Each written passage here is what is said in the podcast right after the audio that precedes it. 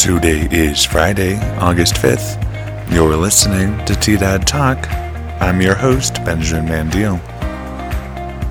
The weather is expected to be mostly sunny, with a high near 89 today, with a 50% chance of showers and thunderstorms afternoon.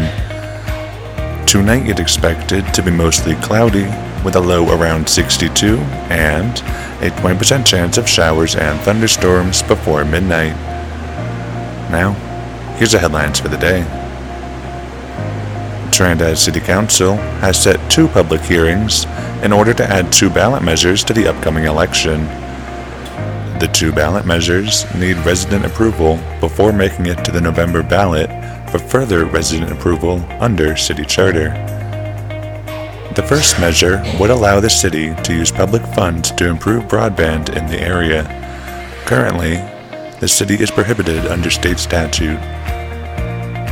The second would allow the city to sell off an old building.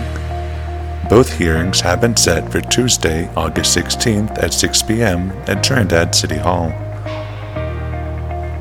Colorado's electric vehicle infrastructure saw federal support last month when the Federal Highway Administration added six stretches of Colorado roadway to a national network of electric vehicle charging corridors. The project is part of a national push for EV adoption. The additions to the network allow the roads to receive federal funding for EV charger development.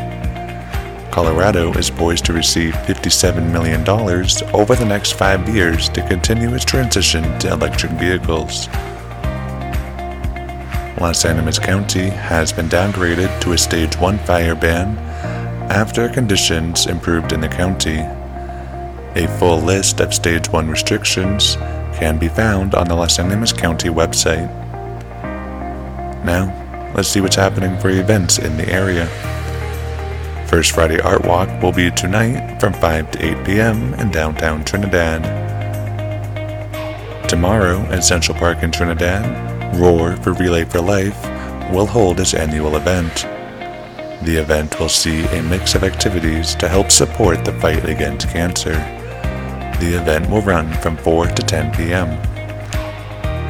That's the news. Listen daily on TDAD Radio, Spotify, Apple Music, or wherever you listen to podcasts to keep up with Las Animas County and Colfax County, New Mexico happenings.